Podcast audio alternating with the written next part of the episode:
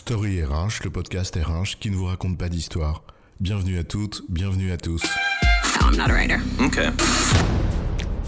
Dans cet épisode, nous allons vous parler des conséquences de la démocratisation du digital sur notre société et plus particulièrement nos entreprises. Si le digital n'est pas le seul facteur de transformation de notre environnement, on peut néanmoins avoir l'impression que le digital transforme tout.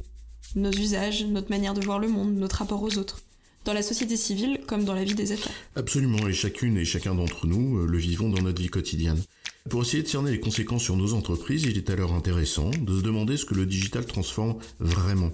Quels sont les effets du digital? C'est quoi l'histoire? Le digital a quatre conséquences. La première conséquence du digital réside dans l'évolution de notre rapport à l'expression. C'est devenu naturel, pour tout le monde, de s'exprimer sur plein de sujets, de donner son avis. Et une fois que l'on donne la parole aux gens, il n'est plus possible de la retirer. Ça c'est sûr, il suffit d'avoir vécu une seule fois dans sa vie l'expérience d'un discours de fin de banquet pour s'en rendre compte. En fait, en cela, le digital a conduit à une évolution sociétale euh, où la vie finalement compte plus que le savoir. On est passé d'une société du read-only, lire seulement, à une société du share and write, c'est-à-dire partager et écrire. Les réseaux sociaux sont l'illustration flagrante de cette évolution de notre rapport à la notion d'expression. La deuxième conséquence du digital concerne la notion de frontière. D'abord les frontières physiques, on travaille plus uniquement dans les murs de l'entreprise, avec le développement du nomadisme, du travail à distance, etc. En fait, on va plus travailler au bureau, on emmène son bureau avec soi. Mais l'impact sur les frontières va plus loin. Il s'agit aussi des frontières immatérielles. La question des informations est révélatrice de cela. Si les entreprises avant étaient un lieu étanche et pouvaient contrôler les informations sortantes, aujourd'hui ce n'est plus le cas. Les informations circulent. Tu as raison, mais il y a aussi les frontières statutaires qui bougent. En fait, la frontière entre ceux qui sont salariés de l'entreprise et ceux qui ne le sont pas, bah, cette frontière, elle est de plus en plus poreuse. En fait, au sein d'une même entreprise, aujourd'hui, cohabitent de nombreux types de contrats. Des permanents ou des temporaires, des salariés, des stagiaires, des indépendants, des consultants, des salariés détachés. Et en fait, le digital, en favorisant le travail à distance notamment, a aidé au recours aux freelance, aux indépendants. Donc avec le digital, ce n'est pas seulement notre rapport aux frontières géographiques qui évolue, mais toutes les natures de frontières qui volent en éclats. L'entreprise ne contrôle plus vraiment, plus comme avant en tout cas, ses rapports et ses échanges entre son monde du dedans et son monde du dehors. Les frontières sont devenues poreuses, elles sont devenues mouvantes.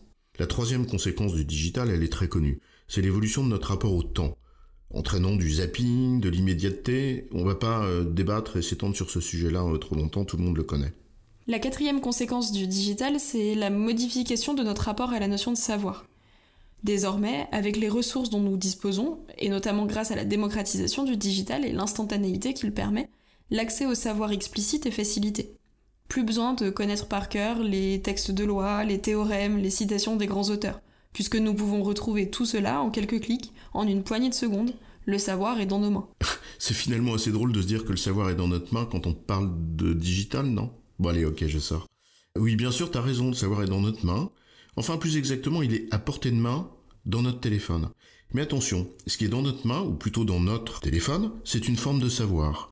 À savoir, pour ne pas jouer sur les mots, la donnée, voire l'information. Mais c'est pas l'intelligence. Si on a aujourd'hui moins besoin d'apprendre, de connaître un grand nombre d'informations, on a tout de même besoin de comprendre. En fait, développer des nouvelles capacités de discernement, d'esprit critique. Ici, l'exemple des fake news est révélateur. On a accès à beaucoup d'informations en temps réel, en instantané. Mais ces informations ne sont pas qualifiées. Charge à nous de séparer le vrai du faux, l'utile de l'inutile, le sérieux du superflu. Le digital déplace ainsi l'enjeu de l'apprentissage vers celui de la compréhension. En résumé, le digital bouleverse notre rapport à quatre notions. Le digital bouleverse notre rapport à la notion d'expression, à celle de frontière, au temps et au savoir. J'ai bon, chef? Oui, tu as bon, mais on va pas en faire toute une histoire.